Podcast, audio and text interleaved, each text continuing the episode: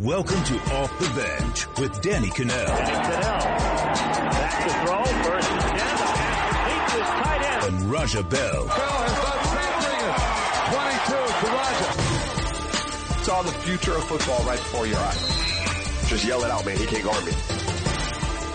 All right, what's going on? Welcome to Off the Bench. Danny Kanell, Raja Bell, the Ryder Cup. How how dialed in are you? Uh, well, since it started at 3 a.m., I'm not, yeah, no. 20 a.m. No. I was up. I was out there tweeting it live, tweeting it, watching it. I was at. I was at the Canes game, so I couldn't be up. right. I failed. I, I I couldn't do it though. I fell asleep after a while. I watched about an hour and then went back to sleep. I watched the second, uh, the afternoon groupings. Yeah. Before, oh yeah. yeah. No, I'll be as soon as we're done here. I'm going to plop on the couch and watch the rest of them. You know who has been watching them? Our guy Mark Immelman, our buddy here at uh, CBS Sports HQ, our CBS Sports golf analyst, does a fantastic job. He's got a great podcast called On the Mark. You should go check that out. His Twitter handle at Mark underscore Immelman. Make sure you go give him a follow. He's a great follow. Always good golf insight and a lot of other stuff too. Mark, what's going on, man? How are you still? You surviving? Have you you've been watching the entire time? Correct. 2 a.m. I was up. I saw you tweeted, then you disappeared for a while. You guys are soft, man. Real athletes, whatever. It's up to us golfers to be up with the early morning shift. Yeah, I've been jacked for this thing for a long time. I was up, alarm went off just before two, got the coffee, and I was in for the long haul. And man, it has been some sort of morning already.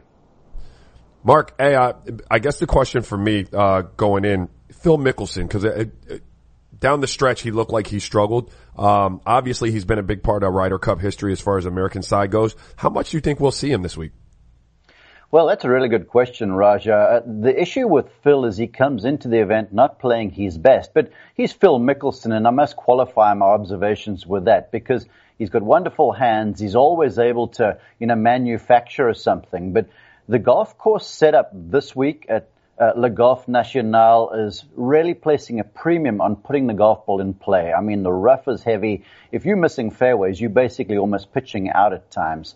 And so Phil, who's been battling a bit of a two-way miss last week at Eastlake and uh, from all reports earlier this week over in France, uh, I think was sort of a little unsure of the game. There's no doubt in my mind he would have spoken with Captain Jim Furyk and made the call. But to your question, you know, four balls this morning, better ball. I figured we might see him go with a partner because the partner can sort of carry you.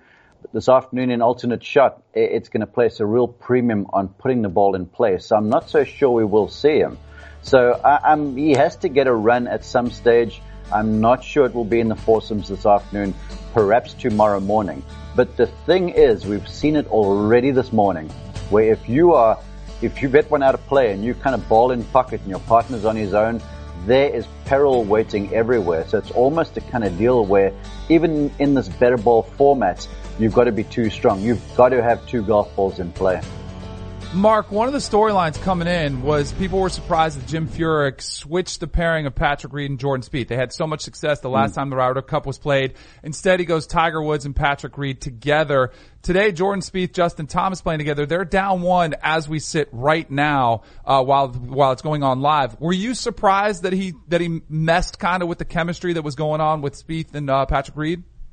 Well, in a little sort of a way, but a few weeks ago I'd mentioned this in a previous CBS show. I was at the BMW Championship and Tiger was part of the mix there and Patrick Reed was in the playoffs and Tiger, after a bad putting day, was on the green at like 6 p.m. in the evening working on his game and Reed came ambling over and I watched the interaction. It was very, um, I, I can't use the word intimate, but very engaged. Uh, and it looked like they were really into what each other were doing. And uh, Tiger was fiddling around with Patrick Reed's putter, and this sort of lodged in the back of my head as if to say, you know, maybe there's a little something percolating over here. So I, I think there's been some chemistry growing there. There's a lot of Tiger and Bryson conversation for alternate shot. So splitting up a winning combination, you know, that's not the best idea. But Tiger and Reed have been pretty stout so far. JT and Jordan Spieth, they know each other so well. They're long-time buddies. They understand each other's game. So I don't think really in the grander scheme of things, splitting Reed and Jordan for Reed and Justin Thomas or Reed and Tiger is that bad a deal because they, they all have a lot of chemistry going on. Uh, Mark, talk to about the momentum swings because when I woke up this morning, it looked like that Europe had jumped out a bit. Um, then the U.S. kind of came back, and it looks like you know more so than when you're in the individual uh, golf sport that this team golf sport has a pendulum that swings greatly uh, from hole to hole. There's no doubt. I mean, it's just like sport, as you guys know. In the NFL, in the NBA, you know that you wait for runs basically, and there was an early run by the Euros. They were up in three matches and down in one, and it looked like they were building on that ascendancy. But all of a sudden, the, the, the Americans clipped away at that leaderboard, turned matches around. At one stage, it was three red flags on the board and, and one Euro flag, and then the whole momentum had shifted, and you almost got the sense that the home crowd, that home field advantage that everyone was making a big deal about, that was sort of neutralized a little bit. Um, but then the, the Euro sort of clipped back. Molinari made a big putt.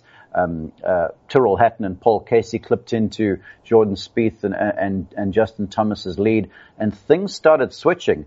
But the big deal right now for me, and they were on 18 hole, the 18th when, when I last checked, was the Rose Rahm uh, game playing against Tony Finau and Brooks Koepka. The entire match, Rose and Rahm had been up until Brooks clipped one away and then Tony just stiffed one on the difficult par three, the 16th. They squared that match, so that would be a big one there if the Americans can somehow turn that game red. That was huge. I think the atmosphere is one of the things that I love about it because golf is traditionally very reserved, very quiet. They were actually booing Finau hey, you were before. apparently, Apparently, you went at Eastlake last week. Did you see what went down with all Oh, that was that was fantastic. It was incredible, but they still got quiet. So Finau was going for that birdie putt you're talking about, and they actually booed him before he put. Like it's normal, they'll boo after you miss a putt, kind of in cheering for their own team, but they actually booed him before. Do you think that it bothers some players more so than others, the the atmosphere and the crowd that's a little bit more ruckus than usual? Well, that's hard to say because no one really, I think, will ever admit it to us media folks. But you know, in in the recesses of your mind, you guys have been there. You, you, you show men also, you know, and so when you're over something and someone's kind of heckling you before you go, that can creep under the skin. But the ultimate measure of the athlete, and certainly these PGA Tour and European Tour players, is the ability to deal with adversity. It's a lesson I learned from Gary Player. We've seen Patrick Reed thrive under it. I mean, he welcomes the heckling. Um, you've seen Tiger Woods who can sort of zone through the whole thing. So all of them deal with it in their own way. For Finau, he's just an easygoing sort of a guy, and I almost think it would be like water on a duck's back for Tony Finau. You you talked about putting the ball in play, being at a premium, the rough being up. Uh, my question is, when when you're setting up as the home team, do you pick a course based on the deficiencies of your opponent? Do you set it up according to what you think they can and cannot do well? Does that all factor into the course that you're going to play the Ryder Cup on, or is it a mutually agreed upon location? No, it's, well, the location is decided by the European Tour over in Europe or the PGA over here in the United States. But then once the location is selected, the captain gets to go in there and basically define how they want the place set up. This week in France, the greens are sort of a bent grass Poa annua mix. They're rolling around 11ish, which is a, a, a couple feet slower on the stimp meter than in America. Um, the uh, the rough has certainly been pinched in because the the Euros are trying to neutralize the power advantage that the Americans have with Johnson and Koepka and Finau and Justin Thomas and company. So the setup has been set up in favor of the home squad, but you know what? The, you, you've still got to go and play. And I've seen NFL teams win on the road, and I've certainly seen uh, Ryder Cup teams win on the road. That being said, the Americans have had a tough time of it in Europe of late but this team that's that's on offer right now is pretty special. Yeah, this one feels pretty good, and uh, it's coming down to the wire. A lot of these matches. One last question, non-Ryder Cup related. Raja and I are all in on Tiger next year. You were there in uh-huh. Atlanta. You saw that scene. You were just talking about I think he's going to get that 15th major. I think he gets the next one. Are you comfortable with that now? Because two or three years ago, we would have never even imagined saying that. And now we're sitting here thinking, you, you, you would. Oh, I, I was I good. he was always I was on good. board. How, how, how would you assess where Tiger is right now? Uh, I'm once bitten, twice shy because earlier this season I took a bet with a couple of uh, CBS colleagues and I said I didn't think Tiger was going to win this year. And yes, I'm admitting this to uh, the global audience, but he's Tiger. Um, I don't think, and I wasn't discounting Tiger. I was um, elevating the PGA to a talent level as it currently is with Dustin Johnson and McIlroy, and, and week in and week out, anybody can win out there. But with what Tiger did this year and what Tiger proved to himself, and more importantly, what Tiger proved to his peers, Is he able to win now? Yes, he's proved it to us. Is he able to contend in majors? Sure. He had the lead at the Open Championship for a long while, and if it's not for Francesco Molinari, it may be a different story, and Tiger's got a major. So can he contend next year in the majors? Sure. Will he win one of the four? I don't know, man. I wish I knew because I'd go to Vegas right away. I promise you. I love it. Hey, Mark, we'll let you get back. Some of these matches are coming down the wire, down the stretch. Last couple holes, two all square. The uh, uh, the U.S. has one point on the board, and then they're trailing in the Justin Thomas Jordan Spieth match to Casey and Hatton. We'll let you watch the finish of that one. Thanks for coming on with us, Mark. Appreciate it. Sure, boys. You take care. All right. Good stuff from Mark Immelman. Great stuff. Make sure you go check out his podcast on the mark. Uh, really good dude. Off some good, great, uh, golf insight and just family stuff. Good, good all around guy. So fun to hear from him. Ryder Cup, I love it about the fact that I was talking about the crowd stuff. Yeah. Like that to me is the most compelling part of it. It's a, and it's your country. Like it's getting in there, getting patriotic, but the, the fans are, I think the more we've gone, especially in the last 10 years, so the last five Ryder Cups or so, I think when Europeans are watching it go on over here, they're like, wait a second, they're getting away with that? Right. So then when it goes back over It there, they're the pushing ante. the envelope. Yeah. Like I was talking about when Finau's getting boo- uh, Finau is getting booed before he puts.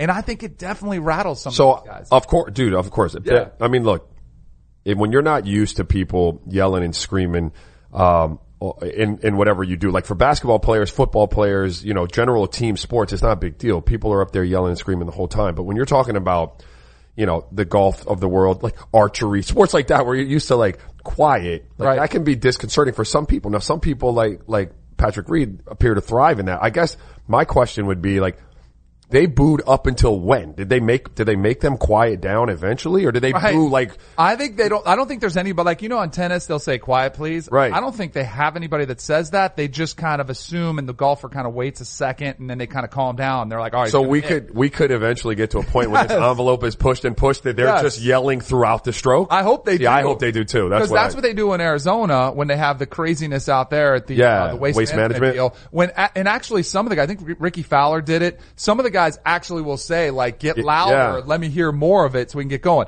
I screwed up the score. I am a left to right reader, so that's why I'm assuming when it says Casey and Hatton one up over Justin Thomas, but that is not the case. Justin Thomas, Jordan Spieth are one up against the other one. I- Okay. I, need to look at the That's good red, news. That's red- good news. It's great news. Like, good. hey, if Yeah. you're listening, like, hey, you thought that we were trailing that one? It's great news. Uh, good to see Dustin Johnson's over there representing. Yeah. He switched his putting stroke, I guess last week in Atlanta to cross-handed. He's continued with that, so he's playing a little bit better. And I think his personal life is a little bit better now too. It, they squared it away? I think so. Okay, good for Lost you. it. Whatever for- problems good they for you, DJ. over there, their That- family looks good. Good, good. I, listen, Most importantly. I mean, it's, I, I get, that's a very serious thing, number one, with your family. But as it pertains to you being able to concentrate and do your job when you're a, when you're a top 1% at anything, not just sports, um, it could just throw your concentration off that, that fraction of a degree that doesn't make you one of the best on the planet at what you do. So it's really important to have, you know, the things around you in place and solid and not distracting you when you're trying to be great at something. For sure. Coca, our producer, super nervous right now that we're talking about personal life. He's like, he's like, crap, go to break, go to break. All right, we're going to take a break. We'll come back, talk Why? about incredible NFL games. Why? What is so? That was last night. How can we go through a whole se- wait? How can we go through a whole segment, a whole setup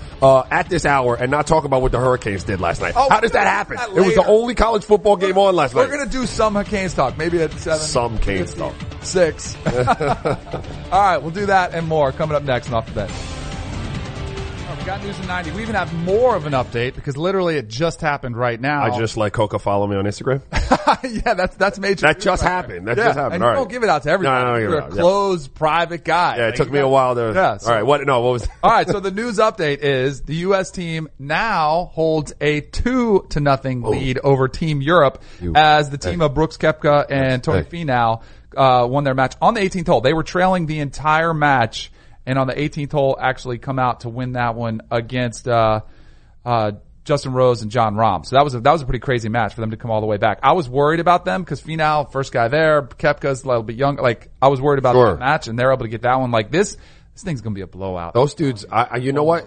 I would never worry about those two together. Really? You know, only because like Brooks, we've talked about Brooks, like he's kind of like, you know, like I don't know that the moment really bothers him. No. And, It's got US Opens to his name. You know what I mean? like- no, but I mean, just Back. generally speaking, I mean, I know he's really good at golf, but I mean, like, he just looks like a dude who don't really care too much about much. Right. And, He's and, guy that doesn't, so he's the dude that didn't even love golf growing up, like wanted to be a baseball Right. player, like he's an athlete out He's like, there. "I'm good at this." Yeah, I think this Yeah. is all icing on the cake in his life. So he's like, yeah, it's good. I'm if good, we win yeah. it, it's great. We'll bring back the cup. Uh, so, uh, good news there. And, uh, the U.S. are actually Tiger Woods and Patrick Reed are now one down to Francesco Molinari and Tommy Fleetwood. He's- Tommy he's Fleetwood with a big fist pump. Maybe that's right in Tiger's He's face. done. This is what we need though to wake up Tiger Woods. they played together a lot down the stretch. They played together at, uh, the BMW, I think, and they played together at, uh, at Eastlake, if I'm not mistaken. Yeah, First round. so we'll have to keep an eye on that one. That's what's the one. Well, I think we should just do that. Just watch the Ryder Cup and just do the show live as we watch it. Yeah. And we could actually And just- announce it. yeah. Our European. Scrap the announce it. rundown. Let's do it. Yeah, for sure. We do have to do some NFL. and we're going to do the Canes game. We're going to get to the Canes game. We're going to get to that a little bit later. All right. Push that back. Push it, keep Uh, pushing it. Rams, Vikings. I'm a little bit nervous. I picked the Minnesota Vikings to win the Super Bowl. You I and picked Kirk your man crush on So Kirk Cousins. Yeah. So here's what bothers me. I know we're going to talk about the winning team, but Kirk Cousins did everything he could, put the team on his back, and went toe to toe with this high powered, prolific offense that Sean McVay runs. And he can't go out there and play both sides of the ball. I feel like Gisele when Gisele Yeah. when she was yelling at those He fans. can't catch the balls. Yeah, he can't do it all. Kirk Cousins can't do it all. I'll be his Gisele, no problem. Um, but seriously, this game was about the Rams playing at home. They're off to a 4-0 start. Jared Goff, that could be, that could be for him. Thursday night football, prime time. It's the only game in town. Everyone's watching it. That could be really like a break, like coming out party for Jared Goff. Cause I think people appreciate him, knew who he was. But that to me on a stage like that, that was a monster performance. Um, first, let me touch on the Kirk Cousins thing because Okay. in like I'm not as head Love over with heels with Kirk as you are, but I will say this: he has done, he has earned his bread. Like he is doing the, everything except getting the wins, and I think that falls more on the defense. That was this this like juggernaut last year, and they just didn't. They're not doing it right now. Um, so I, I want to say that about Kirk because I, I am acknowledging that he's playing really really well. Um, I had said a couple times I didn't think that the Rams were really clicking offensively through the first three games. Looked like it kind of all came together a little bit last night. And Jared Goff, like he was the first pick. yeah, And one pick a lot of people killed them because a lot of people thought that Carson Wentz was the guy. Now Carson's played really, really well. But my question to you is, is Jared Goff closing the gap? Like, Oh, is, for is- sure. Is he between him and Carson Wentz? And who do you think ultimately winds up being the better? Or are they just both going to be great? Which would be awesome because I think normally if you would have had a one and two go so like they did, you would have had historically one of those guys be a bust. Like Right. we talked about it a lot on here in the draft process. I think we're getting better at evaluating. I think there's a better, like guys are just doing a better job at the scouts and GMs of, of recognizing the talent and actually making better picks. But both of these two guys, I would like now, of course, the entire country would say Jared Goff is the better guy. Right. Carson Wentz was hurt. Now we're going to see how he goes. You know, he's, he was having an MVP type season last year, so I don't think people forget about that. But because we have a recency bias, we're going to look at, you know, Jared Goff now and say, oh, maybe he's the best quarterback in this class. I think they both could be outstanding. They're both in really good positions. You know, obviously playing on really good teams. Mm-hmm. Both have quarterback minded coaches. Doug Pederson played the position for a long time. I think that helped Carson Wentz a tremendous amount. Sean McVay is an offensive guru. The thing about the touchdown passes that Jared Goff threw last night, he had five. He had the perfect rating, 158.3. I mean, it doesn't get much better than that. But when you watch the play design, and this is what I noticed last year with McVay when Goff had a decent year, not this type of year, but a good year, you saw him put him in good positions. Right. And so much of that playing the position is about having the right pieces around you, but also having a guy who understands how to call plays. And that's what you're seeing when you're finding mismatches, when you're getting Cooper Kupp lined up against Anthony Barr and get him in a man. Like those are mismatches. That's what the game Well, they did that a lot. They caught Yeah. Anthony Barr and they caught that a lot of defense. Yeah, they caught him a lot of tough spots. But I, so, how much of the growth do you attribute to Goff growing as a quarterback personally, skill set wise, and and mentally, and McVay putting him in those positions? Do you know what I mean? Yeah, like if I'm sure. asking a question, is like is is it a, is it a 50-50 thing? I think there obviously Jared Goff would have gotten better from year one to two to three, where we're Right. now. But this is allowing him to flourish like this, where the Rams are now the favorite to go to the Super Bowl and win the Super Bowl. They're uh, almost a three to one favorite to win the Super Bowl, which is pretty crazy. There's a lot of football to be played. Um, and just being like a pretty decent quarterback, like Right. a top 15 guy. Cause he's got the skill set. He's tall. So he's you're big. putting a lot. You're you're you're McVay's accounting for a lot. I, absolutely. And uh, because I think Jeff Fisher gets trashed. It's kind of a joke that always trends when he's on there like, hey, could he have ruined his career? I think you would have seen improvement. It's just natural. You see growth in guys. Now, would he have been this good? I don't think so. And it was the, the one of the things that was kind of alarming, and I think this should like make everybody relax a little bit if you have a young quarterback. Hard Knocks was there when Jeff Fisher was the coach. It was Jared Goff and the number one, kind of like Baker Mayfield this year with the um, with the Browns. They had a couple scenes, and he literally could not call the play out in the huddle. He couldn't remember it. Like he was like, "Oh, wait, what ace right trip?" What? And he and he looked really dumb when he was saying it. But he was a rookie. Like people don't understand how big a playbook is, how it, hard it is to grasp it and get it together in your first year in the NFL. So I think it's like a good lesson for anybody that's watching. Like, hey, relax. It takes time to develop these guys. And of course, if you put these young guns in, in good systems with good coaches, then you see what's happening. Special things start to happen. His five touchdowns were as many uh, as he threw his entire rookie season. That's crazy. He had career highs in passing yards and touchdowns. They've scored more than 30 in every game this season. The over, the total number last night was 48. They hit that in the first half. Like it was just a shootout. You saw those types of numbers going on. Here's the thing. Goff has these records. You're going to see these numbers put up all season long because of the rules. No roughing the passer. They're trying, you know, the roughing the passer. They're trying to eliminate that.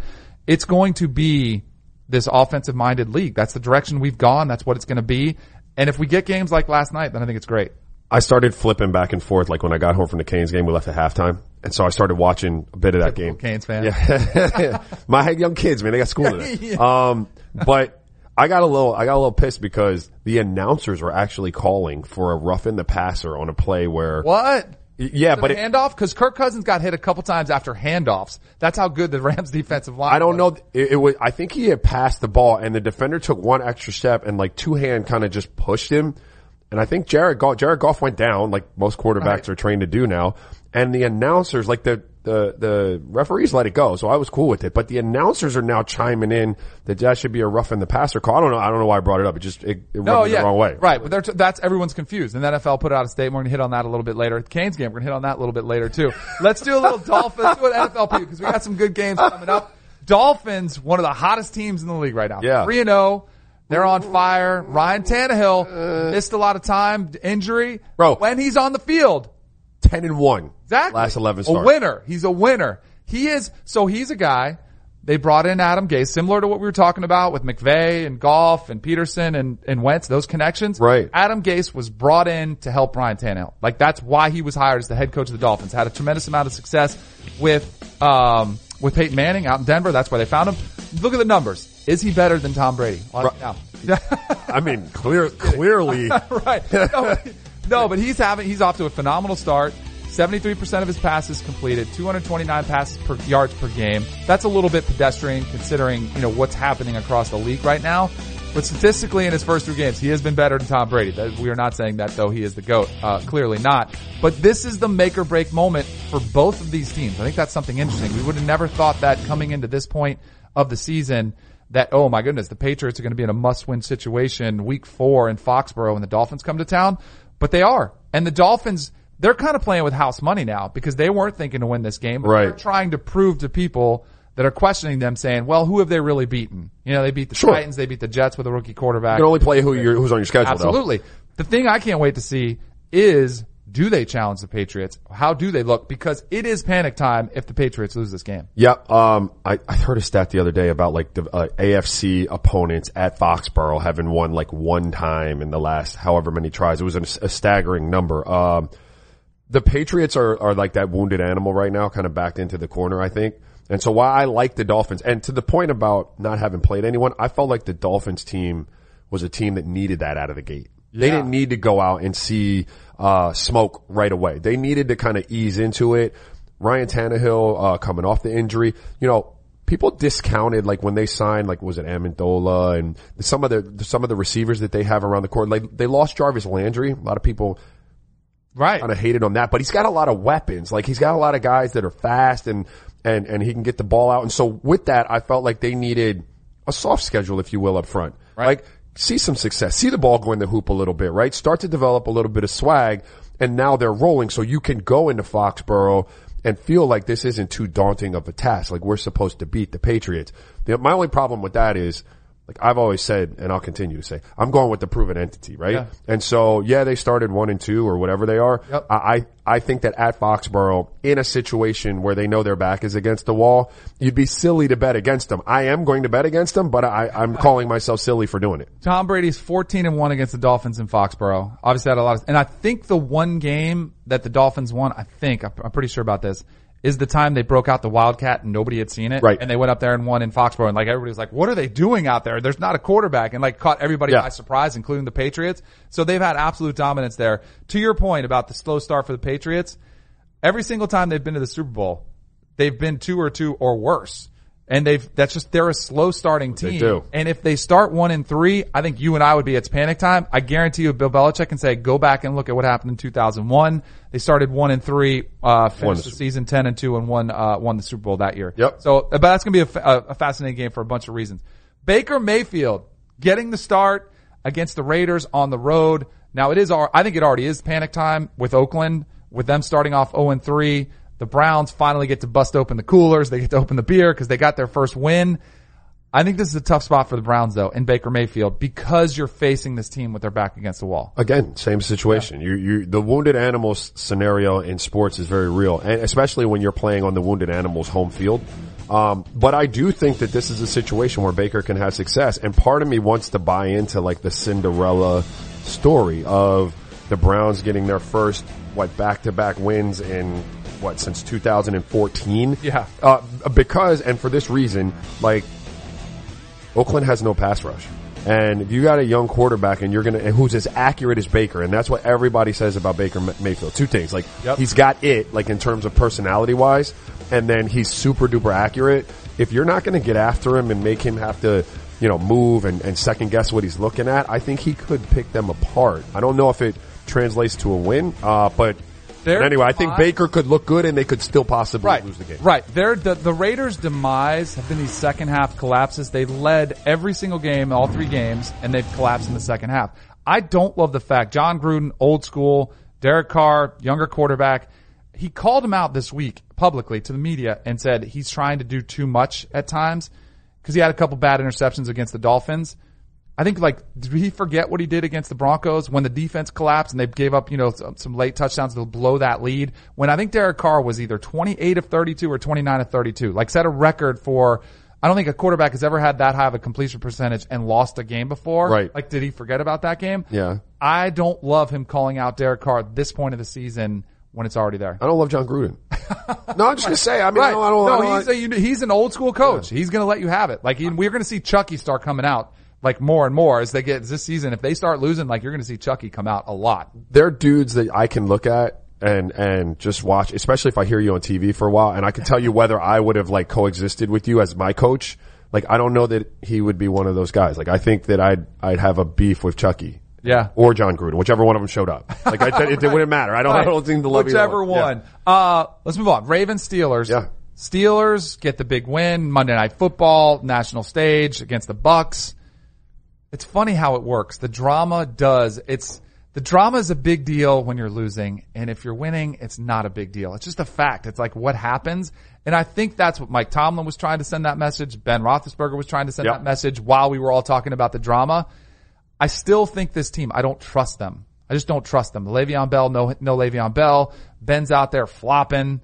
I still, but I do think they win this game.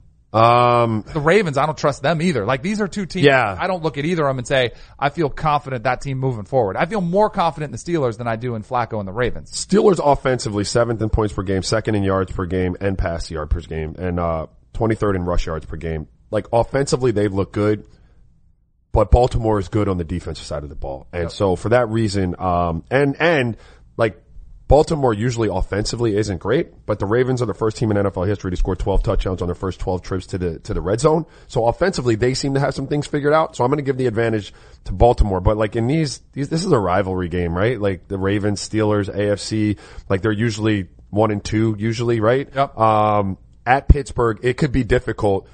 I'm going to take the Ravens though. I think I don't think that dysfunction gets smoothed out and figured out, smoothed over and figured out like right away and you're just trending in the right direction. I think that's one of these where you're kind of up, you're down, you're up, you're down, and then eventually you hit your stride if it's meant to be. I don't know that everything's good and we're going to be on this upward trajectory for the rest of the season. So every Friday we do our moving the line segment. We do our picks. Yeah. You know what your record is? I, pro- I took a hit last week. I know. I think I I, don't, but I think I did. I tried to get cute with it. We're going to do that next. I want to see what the standings are, and we're going to let you talk about that Canes game a little bit later. All right, we'll do that more coming up next off the bench.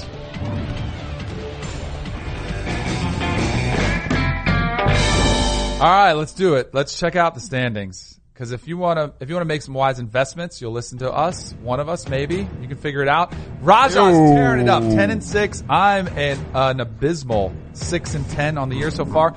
I feel like the guy. It happens in baseball a lot of times. I'm sure it happens in basketball too. Where you just get off to a rough start, and then you start to press, and you're like you start feeling the Start pressure. guiding it a little I'm bit. You're not just right now. I'm not. I'm not feeling a lot of confidence. You're reaching it. Yeah, it's just like I'm a little tentative. I don't like the feeling I'm in, but I can turn around one big week. That's all I uh, all I need. So let's start off with some college football. All right, Stanford goes on the road to Notre Dame.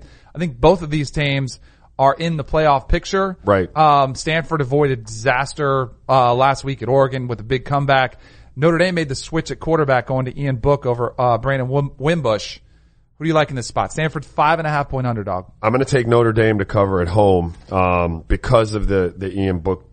that I think, he, he- yeah, He looks switch. much better. Yeah, and Brady was in here the other day talking about he's better in that offense. Um, gives them the, a, a, a couple, a couple threats that you wouldn't necessarily have with with Wimbush. Um, and I don't trust Stanford. I said it when when they came out against Oregon. I just thought that they didn't pass the eyeball test for me, so I'm gonna go with Notre Dame. You know where Brady Quinn went to school, right? He went to Notre Dame. So of course he's going to like the weapons they're working with. I like Stanford with the points here, five and a half. I would, I lo- I would love to go money line, but since there's no advantage to that with our standings, I'm Yeah. going to take the points. I actually like Stanford to win this game outright. I think they're more physical. The thing about Notre Dame, it was against Wake Forest. Wake Forest fired their defensive coordinator after that game. Like that is not a very good team. I would expect Ian Book to look better in that one. This will be his first real moment under the spotlight with the national audience Yeah. watching. I don't trust him as much, and I've said this a couple times. I think David Shaw is his best quarterback he's had uh, in in probably five or six years with KJ Costello. So I'm going to take Stanford in the five and a half. Uh, Ohio State game of the weekend. Our boy Debo in the control room. He's panicking. Uh, Debo's a sandbagger because I think he's always like, oh, you know, no, we're not going to be that good. Ohio State three and a half point favorite in this one. It's a whiteout. It's going to be insane. The crazy. environment. It'll be awesome. Dwayne Haskins is a baller. I think Ohio State goes in and puts their stamp on this season when we said, oh, this Big Ten East is the most competitive division in there. I think they separate themselves like Alabama has, like Clemson has. I think they go in and win. This is scary for me because you picked my pick, um, and I like to fade you, but you jinxed it. saying? Yeah, Debo, um, good for you, bro. Um, Yeah, so he's, yeah, he's fine. He's right fine now. Yeah, um, I'm going to go with you though in Ohio State. These are two of the best offenses in college football, but I think the difference lies on the defensive line with Ohio State. Yep. I mean, defensively, period, but especially Yeah. defensive line. Um, I don't think Penn State can handle that. It's going to be crazy. I wish I was going to the game, but I'm, I'm going to take Ohio State with the three and a half. Uh, I also think it could be potentially Tua Tagovailoa is the clubhouse favorite for the Heisman Trophy. This type of game, prime time, close to the wire, crazy environment. I think you could see Dwayne Haskins make a significant move, or if Ohio or if Penn State pulls off the upset, I Trace think Trace McSorley? Could Yeah. hop in that conversation too, if he has that sort of monster game. Do you know I heard that James Franklin is like 56 and 1 like against the number like Really? Yeah, like he's like stupid. So like we might both be wrong. All right, we'll see. We both have Ohio State to cover the three and a half point spread.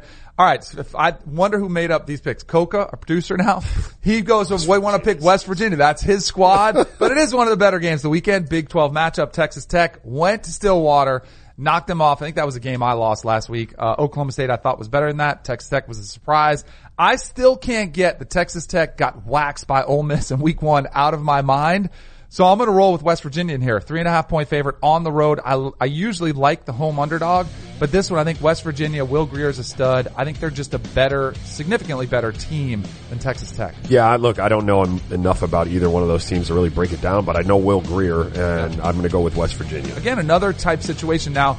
Will Grier, the way he gets in the Heisman Trophy conversation in my mind is just putting up berserk numbers. That's Yeah. what they do. They throw it all all over the place.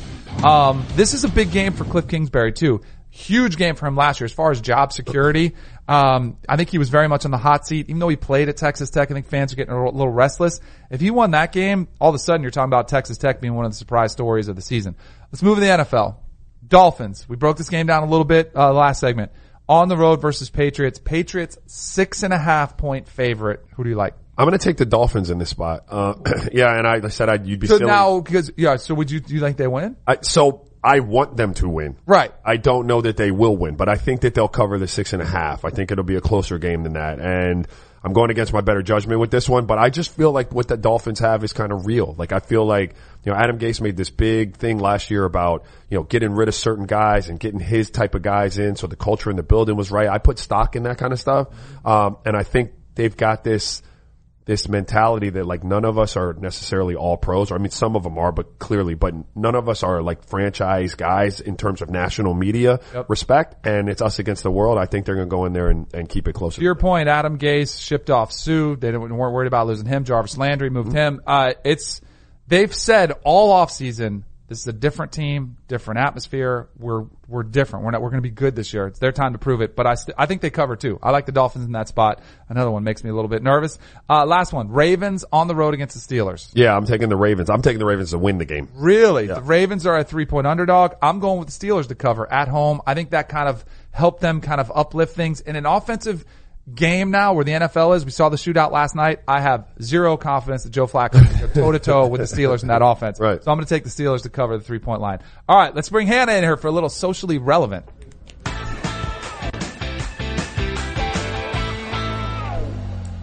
Real quick, how are you guys going to talk about West Virginia and not Syracuse? This is all. Clemson? We still haven't talked Miami, Hannah. Like We're it's gonna get to that crazy. later. We're gonna get to that later. That's like a 25 point line or crazy. something like that. We do the best games the weekend. Although Fine. I would sneaky, sneaky game to watch out for. Clemson made the switch to the quarterback, true freshman Trevor Lawrence. Syracuse is a good football team. I think I'm. I hope they keep it close because it makes Florida State. What happens better. if Trevor Lawrence gets knocked out? Then Kelly Bryant's gonna be like, "Hey, can I come back?" Is he, or are they going to be like, "Oh, Kelly Bryant, will you come Yeah, back?" Both ways. That would work out perfect. Music to my ears. All right, guys, we're moving over to the NBA now. So the Cleveland Cavaliers may not have LeBron James this season, but Tristan Thompson doesn't seem too worried about his squad. On Thursday, he talked to reporters about where he thinks the team's potential is in the Eastern Conference this season. Take a look. We're still four-time Eastern Conference champions. So until you take us down from that, teams ain't got much to say. Boston, Philly, they got got much to say. Boston had home court game seven, lost.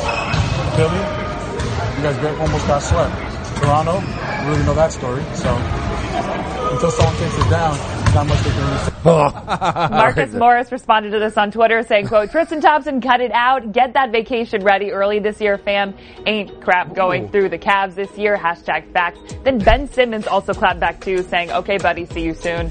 Tristan responded by saying, can't wait. So in Tristan's defense, what else are you supposed to do during training, training camp media sessions? Like, you gotta pump your team up, right? No, no, No, no, no. You I'm don't need to- kind of with him no, on this one. Like, no. you can't say, "Oh, we're done." No, you don't need to say you're done. You just say, hey, listen. Don't call we- out the other one. Don't, yeah, you, you don't sell out when the whole reason you're selling out is not on your team anymore. There is no more security blanket there in Cleveland. And the only thing, there were two things I really loved about that. Do you see the intern, like the PR intern that's Yeah. standing next to him? He tried to stay stone faced and then he kind of giggled at the end. Yeah. Um, that's fantastic. And then it would have only been better if Marcus Morris had just said, cut it out.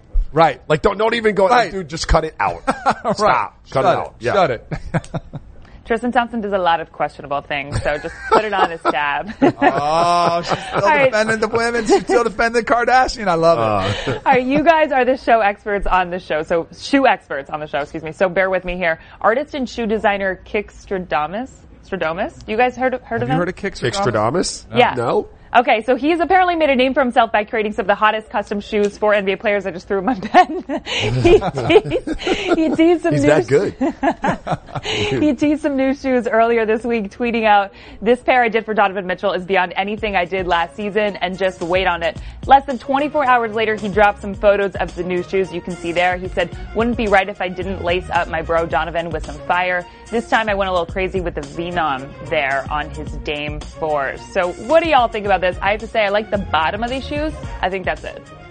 Um, yeah, I mean, so it, he must, you must ship him the shoes and Yep. he paints them. I'm going to look into this because I, I, I, you know, I, with the kids and the cleats and all of that, I might get creative. But the Right. Venom, the Venom look is hot. I mean, Venom's coming out what this weekend? Sorry, Yeah, I said yeah, that wrong. yeah. No, it's all right. That's all right, Ron It's all- Burgundy. I do the same thing all the time. um, they're hot. Like we didn't have this. I love it. Right. I think the thing that makes it unique, and this is where I would kind of like it too, a lot of shoes you can go buy at the store. Even if you have your own shoe, like other people can wear it. Right. When you have a dude make a masterpiece on yours, Yeah. then it's yours. How much you think that runs? only. How much you think a pair Well, of shoes for that that dude? He, like he's not paying.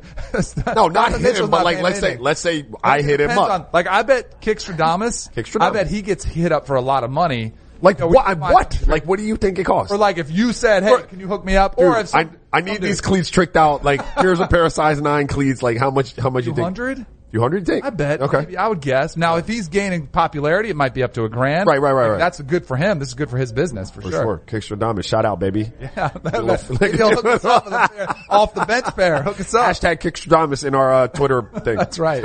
Let's do it. I'm glad you you guys can say everything right because I apparently can't do anything right this morning. all right, all eyes were on Bryce Harper the other night, who suited up for what might have been his final home game with the Washington Nationals. According to reports, he even showed up more than three games before the game, three hours before the game in uniform. But I like I like to think that he gave us a couple hints here because first of all, Raja, since you're sitting on Instagram, get out of Coca's gram, check out Bryce Harper's. He posted a big collage of him waving to the Washington crowd. Let me also say. During this game, there were a couple of videos of Harper taking a bow as he ran onto the field. So, guys, interesting that he would do that. He gone, right? How do you do that though? I want to know from Hannah, the Instagram expert. How do you do that where you have all the photos be one photo? You know what I'm I saying? mean, Like, I he like definitely didn't do it. It was some sort of intern Right. assistant, and it's like I a need to separate app for it. Yeah. Oh, it's an app. I, I got kind of you. like that. That's the I love you sign. He was shooting at the crowd there. Yeah, no. Yeah, like Yeah. he's like, no, seriously. Yeah, no, He's like, no. I'm out. He's happy. He knows, like, uh, they've supported him. He's been a fan. I'm out. There. Right. He's going to go get 300 million. He's going Harper to out. later, which I don't blame him either. You know, I have something here. I just thought of. I love doing this for some reason. I love taking off my shoes. You know what this is right Hold on. You know what this is right there? That's a blank canvas for Kickstradamus. Kickstradamus? That's like an Oh all white. That's God. that's a Wait, but look- blank canvas. You know. Oh, you got the ones on. He has the blue oh, heel. I got I got the green. nice. I We're going to so badly wish tennis I could show my sneakers off right now, but I, I'm Two not blank I allowed. saw canvases yours. for What did you have on? The Yeezys? Right now? No. Yeah. No, just some Adidas. Some plain All right. Jane Adidas. We're all Team Adidas this Yes. morning. All right, that's all for socially relevant. Be sure to follow us on Twitter and Instagram at Kanell and Bell. Coming up after the break, Raja finally gets to break down his Miami game. Stay with us. You're Ew. watching Later.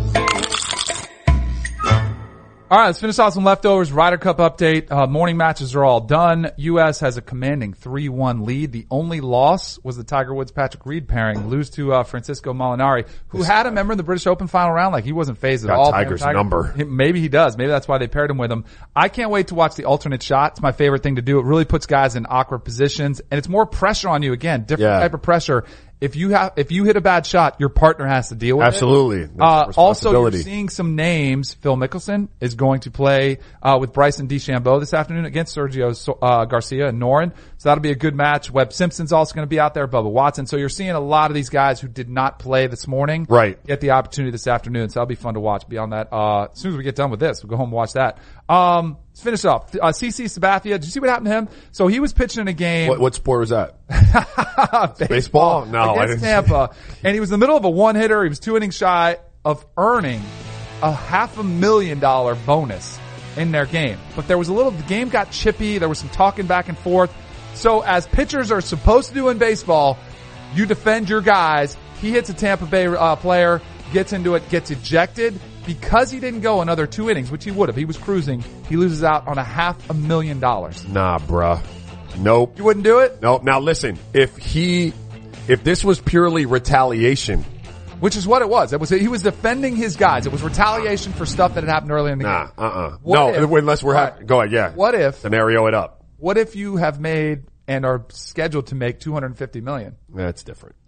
That's exactly my point. That is a lot different. That's like five bucks to. I mean, serious, I don't know what the number is. Whatever it is, it's not significant. I like to think about it in these terms though. like what you could buy with 500. No, what like what it would mean to somebody in my family. Like Yeah. if that Yeah, 500k, that away, like yeah. I could get, like I could make somebody's life with 500k if in my family, you know what I mean? So like Oh, on purely defending a teammate, I'm not I'm probably not losing 500k. I don't I don't care how much money I make. CC after the game said, I really, I don't really make decisions based on money, I guess. Just felt like it was the right thing to do. Five hundred thousand dollars. The teammates loved it. Like Aaron Judge, they were all raving about him, which is cool. They said that's why we love our guy CC, which There- does gain you a lot of points. It does. And like there was a year in my career, like if I had averaged 15 points a game, right? Yep. Like there was a bonus, like my Nike bonus was like, I don't want to speak out of turn, but it might have been like 100k or something like Right. It- but significant to me. Do, do you know what I mean? Like five grand in apparel. Like no, but garbage. It was significant to me, and I averaged like fourteen point eight or fourteen point nine. Um, and to the point he made, like I wasn't that wasn't never factored into me shooting a couple extra shots. Like I Right. never really, I knew it was there, Right. But I had too much responsibility to my team to be like searching for extra buckets to to try to try to make a couple extra K. Like I, you know, so I'm with, I'm with you, bro. We CC. teased it the entire show. Do you want to break down your Hurricanes now? Big win over whoa North Carolina. Woo, tough opponent there. You joke. what? I joked. Oh, no. Okay. Well, here's what I'm saying though. A lot of people wrote us off after we lost to uh, after we lost to LSU. Nobody really knew how good LSU was. LSU is the top what five team right now in the country. Yep. Um, we've come back. I mean, yeah, we haven't played anybody really, but there's not a whole lot of stuff on our schedule. So I'm making the case that if we cruise through the ACC and we get into the ACC championship game again, let's say we win it. Mm-hmm. You're I mean, in. you're in, you're in, right? For sure. Let's say we lose it, right? And then we win a bowl game. It's still a more successful season. than last year. Yep. Which was Miami's most successful season in a very long time. So for the trajectory of our program, like this, this is huge for me, dude. Like this is really, really big. That one loss being validated to some degree by the fact that that team is a top five team. If we run the table, I'm good. The turnover chain was on display a bunch. Six turnovers in the game, three interceptions, three fumbles. I'm so happy that Mark Richt made the change at quarterback. And we have a quarterback, yeah. I think that's, and that's another thing. The committee is supposed to look at personnel changes, injury, stuff like that. Right. You can say, we, they suspended N'Kosi Perry for the LSU game. You say, we have a different quarterback now, so we are a different, better team. Now I know Mark Richt likes to run the ball. Like Yep. I, I know he does, and there's great bit more old balance. You got DJ offense. Dallas and, and, and, and Travis Homer. Like I like it, but I, I gotta be honest, man. I don't love the play calling because that young bucks. It is really old school, right? Yeah, Keep it old school for one more week. Because we got the Florida State. Do we have a Miami bet? Do we have a bet? Oh, we will. We'll talk about it next week. We Yeah, a for bet. sure we will. I don't know how much I'm gonna put on it.